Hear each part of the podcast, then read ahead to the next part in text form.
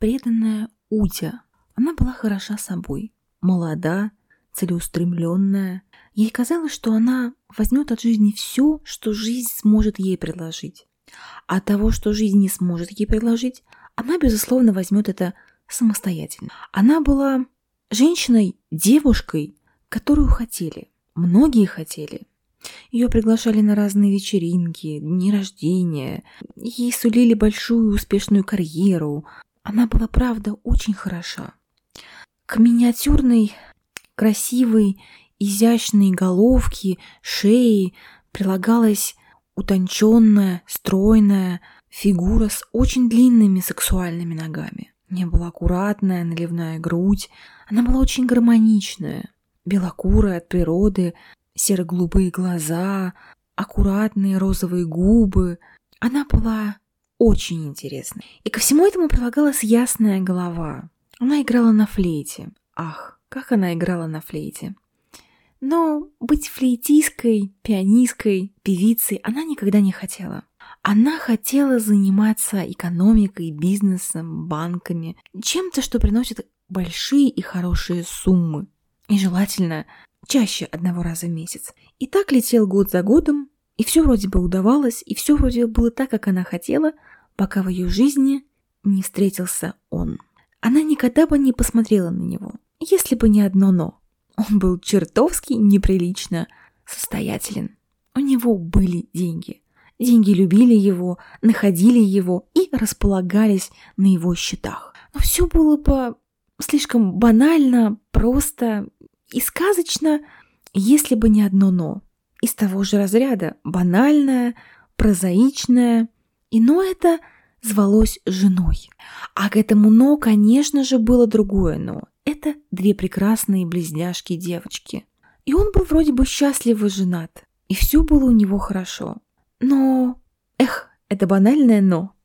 Он хотел чего-то еще. И когда он увидел ее, он понял, что хочет именно ее, а она... Нет, она не хотела его. Она хотела то, что есть у него. И он долго ее добивался. Он присылал ей красивые букеты цветов, а ювелирные изделия, сделанные для нее и под нее. Он присылал ей просто суммы денег, говоря, что не хватает фантазии, времени, они не так близки, чтобы он понимал, чего она хочет. Но он готов, готов быть ее волшебником. Как-то раз он заказал ей интересную брошь. Казалось бы, брошь дарят маме, может быть, бабушке, но кто дарит брошь женщине, которую ты хочешь, которую ты хочешь? Однако его интуиция его не подвела. Оказалось, она коллекционировала броши. Да-да-да, когда-то ее бабушка из дворянской из дворянского семейства сохранила через все года, десятилетия, революции, войны уникальную брошь. Очень красивую. Это была изящная корзина с выпадающими из нее цветами. И с тех пор еще маленькой девочкой она стала проявлять интерес к брошам. И к ее 27, 29, 30 годам у нее получилась очень состоятельная, обширная коллекция красивых ювелир... ювелирных брошей. Время шло, и для нее действительно сделали уникальную красивую брошь, которую он ей и подарил. Это была очень изящная, красивая, украшенная рубинами уточка. Странно, правда? Уточка. С уточкой прилагалась записочка, в которой было написано «Я всегда буду кормить тебя, моя Утя». Я всегда буду у твоих лапок, моя Утя. Я всегда буду рядом, моя Утенька. Утенька, поехали в Париж. И жирный красный вопросительный знак спрашивал ее, хочет ли Утенька провести выходные в Париже и готова ли она быть его Утенькой. Утенька подумала, что Париж хорош, хорош в любой компании, и сказала «да». Ах, если бы она знала, если бы она немножечко предполагала, чем это закончится. Те выходные, что они провели в Париже, были незабываемы. Франция навсегда пленила ее. Но хорош был и он, вернее, был он хорош. А вот Франция ему уступала. И что-то тогда было между ними, что невозможно передать словами. Возможно, конечно же, французская тематика, интересные местечки, ресторанчики, атмосфера, что-то новое так повлияло на нее. Секс. Она поняла, что да, она хочет его, и она будет хотеть его. Но она никогда не думала, что это будет так долго продолжаться. Время безжалостно. Оно приходит, когда его не ждешь не зовешь. Мы вообще не ценим время. Мы не обозначаем время. Это нам кажется, что мы считаем его в секундах, минутах, часах, днях, неделях, месяцах, годах. А на самом деле нет. Оно неизмеримо. Неизмеримо для человеческой жизни, неизмеримо для того интимного, как мы можем себя в нем расположить, как мы можем себя почувствовать в нем. Она не заметила, она не почувствовала, как очень изменилось. Как время, которое люди привыкли измерять в секундах, минутах, часах, днях, неделях, месяцах и годах, сыграло с ней трагическую шутку. Однажды она проснулась в своей шикарной квартире обнаружила перед очень большим, сделанным на заказ фигурным зеркалом, красивую женщину. Красивую, очень дорогую женщину в красивой, дорогой квартире, но одинокую женщину. Женщину, которая не достигла того карьерного пика, про которого мечтала, грезила. Да, у нее есть деньги, да, она знает, что она делает, но она не тот специалист, который когда-нибудь будет зарабатывать миллионы и миллиарды. И самое жуткое, морщины выдают в ней опыт, знания и возраст. У нее нет детей, у нее нет мужа, но у нее есть он. Она успокаивала себя, но успокоение не давалось ей. Спокойствие не приходило в ее сон и не радовало ее утром. Она начинала ему надоедать. Она чувствовала напряжение между ними. Но она ждала, она надеялась. Однажды ей надоело. И она позвонила ему и сказала, что уходит от него. Навсегда. Вечером ее ждал курьер. Это была пятница. Он не мог быть с ней. В пятницу в его семье традиционный ужин семьи где отец, жена, дети и родители собираются вместе. Его родители, ее родители. Это традиция, которой он не мог пренебречь даже ради нее. Курьер принес дорогие цветы и игрушку в виде уточки. Ей не понравилась игрушка. Записочка гласила «Утя». Обычно, когда он ей это писал в СМС или звонил и называл ее Утя, она иногда говорила «кря-кря». Но в этот раз ей не захотелось сказать «кря-кря», а захотелось швырнуть букет и игрушку в мусорный бачок. «Уся», — гласила записка, — «ну что ты капризничаешь? Все будет. Подожди, моя уточка». На ее счет упали каких-то жалких 10 тысяч. И пришла смс -ка. «Поужинай без меня сегодня. Я обещаю, что в следующий вторник мы встретимся и будем вместе до утра среды. Я обещаю тебе это. Он практически всегда сдерживал свои обещания. Вот только ей этого стало мало. Она понимала, что она хочет его, она хочет с ним строить свою жизнь дальше. Но так получалось, что она верила его обещаниям, его рассказам, что он давным-давно не хочет жену, он не видит в ней любовницу, женщину, она для него мать. Она для него мать его детей. Она для него друг, с которым он уже более 18 лет живет, и он не может ее вот так оставить. Она для него преданная первая курочка. А ты моя уточка, говорил он ей, и ты свет моего сердца. Ты лучше, чем она, но ты другая. Она говорила, что хочет детей. Он говорил, что он готов. Давай беремени, я все оплачу. «Я не хочу так», — говорила она. «Я хочу семью, я хочу, чтобы ты был отцом моих детей, а не воскресным папой моих детей». Он пытался убедить ее, что это невозможно. А когда она холодно закрыла дверь, он понял, что надо менять стратегию. И он убедил ее, он нашел слова и, конечно же, и, конечно же, сказал ей, что все будет. Что дети слишком малы.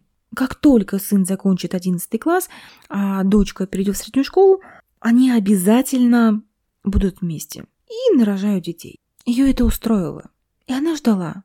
И так прошел год, а за годом второй год, третий год. Но что это для нее? Для нее, которая не могла понять, как измерить время, для нее это было непонятно. Для нее это было жутко, для нее это было с трепетом чего-то грандиозного. Она верила ему. А он?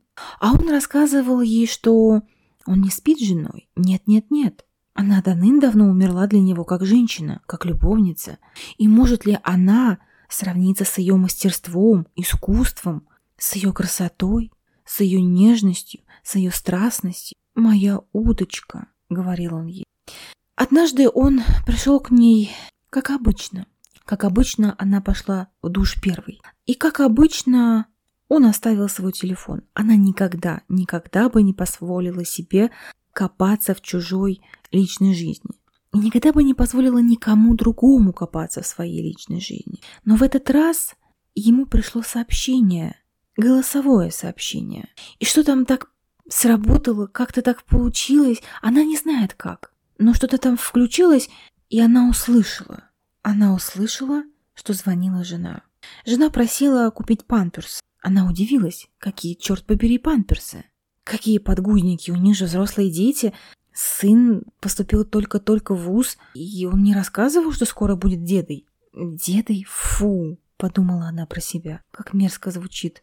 Он вышел из душа и потянулся к ней. «Подожди», — сказала она ему. «Тут тебе пришло звуковое сообщение, и, по-моему, голос твоей жены. Она просит купить тебе тебя какие-то подгузники?» Он побледнел. Он... он что-то хотел ей сказать, но ему ничего не приходило в голову. И он не хотел ей врать. И ему так надоело изворачиваться. Ему так надоело обходить острые углы, изглаживать напряжение, сбрасывать его с себя, сбрасывать напряжение с нее. Он расположился на кровати, попросил ее рукой прилечь рядом, поцеловал в макушку, прижал к себе, она расположилась на его груди. «Знаешь, Утя, один раз мы поехали на дачу, заболела мелкая, и так получилось, что мы вспомнили когда мы со школы были вместе с женой, и так получилось, что вот один раз случился. И, о чудо, в своем возрасте, уже не молодом, она каким-то образом забеременела. Понимаешь? Вот чудо произошло. Из ее глаз потекли слезы. Она сначала сжала его грудь и провела по ней ногтями. Она хотела расцарапать ее. Она хотела раскрыть ее и вырвать из него все. Она хотела, чтобы он почувствовал то, что чувствует она хотя бы наполовину. Сколько ему лет? Или ей? Ну что ты, какие лет? Ну что ты городишь? Какие лет? Во-первых, это она, Полиночка. Полечка родилась буквально три месяца тому назад. Почему я ничего не почувствовала? Задала, задала она себе немой вопрос. «Полиночка?» — сказала она. «Да, Полина. Мы назвали дочь в честь моей матери. Ей было плохо тут недавно, и мы решили ее таким образом порадовать. Как трогательно произнесла она. «А ты собирался мне об этом сказать? Я не счел нужным. Зачем тебе это знать? Я знаю, как ты хочешь детей. Да, поэтому ты так сильно контролируешь, принимаю ли я противозачаточные. Ну, перестань, перестань. Иди ко мне, моя удочка. Ну, ути, ути, ути, ути. Больше не будет кря-кря-кря. Ты встаешь, разворачиваешься и уходишь. Навсегда. «Ну перестань, ну что ты начинаешь опять?» «Нет, нет, в этот раз это окончательно. Я была преданной, глупой гусыней. Я была тупой курицей. Я была... я была дурой, и больше ей быть не хочу. Перестань, перестань!» Он просит ее, он что-то ей говорит. Он хочет ее, он по-прежнему хочет ее. Она стала для него такой привычной, такой родной, такой своей. И ему с ней хорошо. Он знает, он знает, что он может от нее получить. Он знает, чего он от нее получить не может или не хочет. Но он знает, как сделать так, чтобы она ему дала даже то, что сама не хочет. Она стала для него по карману, она стала для него очень удобной, а он для нее стал болью. Да, он оплачивал ее счета, он делал ей какие-то подарки, он хорошо трахал ее, но она хотела большего. Она вдруг понимала, что она хочет рожать ему детей. Она хочет готовить ему борщи. Она хочет встречать его с работы. И она никогда больше, никогда не хочет больше делить своего мужчину с кем-то еще. Какая же она дура. Какая же она дура, что попала в классический капкан. Спали врозь, а дети были. Конечно же, он трахал ее. Просто они такие разные. Они очень разные, и именно это его возбуждало. Она моложе ее, она действительно лучше, чем она. Но она не имеет права сравнивать себя с ней. Они просто разные. У них разная жизнь и разный он. Она кричала, плакала, она прогоняла его. Потом она зашла в комнату и подошла к своей коллекции, коллекции бро брошек. Она достала ту самую первую красивую, дорогую брошь, которую он ей подарил, и вручила ему. Он взял ее в руки, повертел, поцеловал и положил на стеклянный столик, который стоял у нее в прихожей, и ушел. И он, и она понимали, что они больше никогда не будут вместе. Он больше никогда не придет к ней. А она больше никогда не впустит его в свою жизнь, потому что осознала, что больше не хочет быть ути-ути-ути. Она больше не хочет быть его птичкой, пташкой, его писечкой. Она больше не хочет быть для него. Вдруг она поняла, что стала взрослой, но это не испугало ее. Она вдруг поняла, что стала женщиной, что теперь она точно готова жить. Жить своей жизнью, она знает, чего она хочет, она понимает, что больше не хочет быть той самой успешной тетей. Средний, конечно, успех у нее, но она хочет семейного успеха. Она хочет быть матерью. Она хочет быть любимой и единственной. Она хочет быть женой. Она вдруг поняла, что она может работать где угодно, кем угодно. Ну, конечно, не до крайностей. Но вот то, что она теряет каждый год жизни, не будущей мамой, ее очень расстраивает. Она смотрит на себя в зеркало и обещает. Обещает, что исправит это. Обещает сама о себе. Что теперь она будет единственной, что теперь она будет любимой, что теперь у нее будет дом. Да, про дом. Надо поменять квартиру. И район. Да, и найти мужа. И завести детей. Она улыбается себе. У нее текут слезы. Она хоронит уточку. Преданную уточку. Ту уточку, ту птичку, птичку, пташку, которой на самом деле она никогда не была. Она встала ей на время, и вот теперь она сдирает себя эту маску, эту личину, этот образ и рождает в себе что-то новое, что уже родилось в ней. Она больше никогда не будет той самой, но и уточкой она больше быть не хочет. Она больше не хочет быть на ролях любовницы. И рассматривая себя в зеркало, она понимает, что теперь все будет именно так, как хочет она, без компромиссов. И если не будет так, как хочет она, то не будет никак. Она открывает вино, она пьет, она слушает музыку, она наслаждается этим вечером. Она наслаждается вечером без него, без старой личины. Она стирает его телефоны, она блокирует его номер, она выбрасывает подарки, которые ей наскучили. Она закрывает главу жизни и начинает писать новую у нее все точно получится.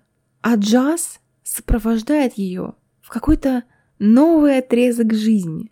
Жизни, где она будет любимой, единственной, матерью и чем-то еще заниматься, а может ничем не заниматься. Время покажет. Она уверена, что она будет счастлива. И это самое лучшее, что может быть в этом вечере, думает она. И все у нее обязательно должно получиться – даже если не так, как она себе задумала, будет иначе, но будет лучше. Ведь самое важное – это скинуть с себя те личины, те маски, которые нам наскучили, которые больше не наши, которые нас портят. И только тогда, завершая одни отношения, завершая и уходя из одного, мы приходим в новое, чистыми, свежими и готовыми к чему-то абсолютно новому. Мы не знаем это новое, но мы готовы к нему. Если даже нам кажется, что нам надо было бы еще подождать, сделать как-то по-другому, это все от лукавого. Пока не завершается один этап, не начинается другой.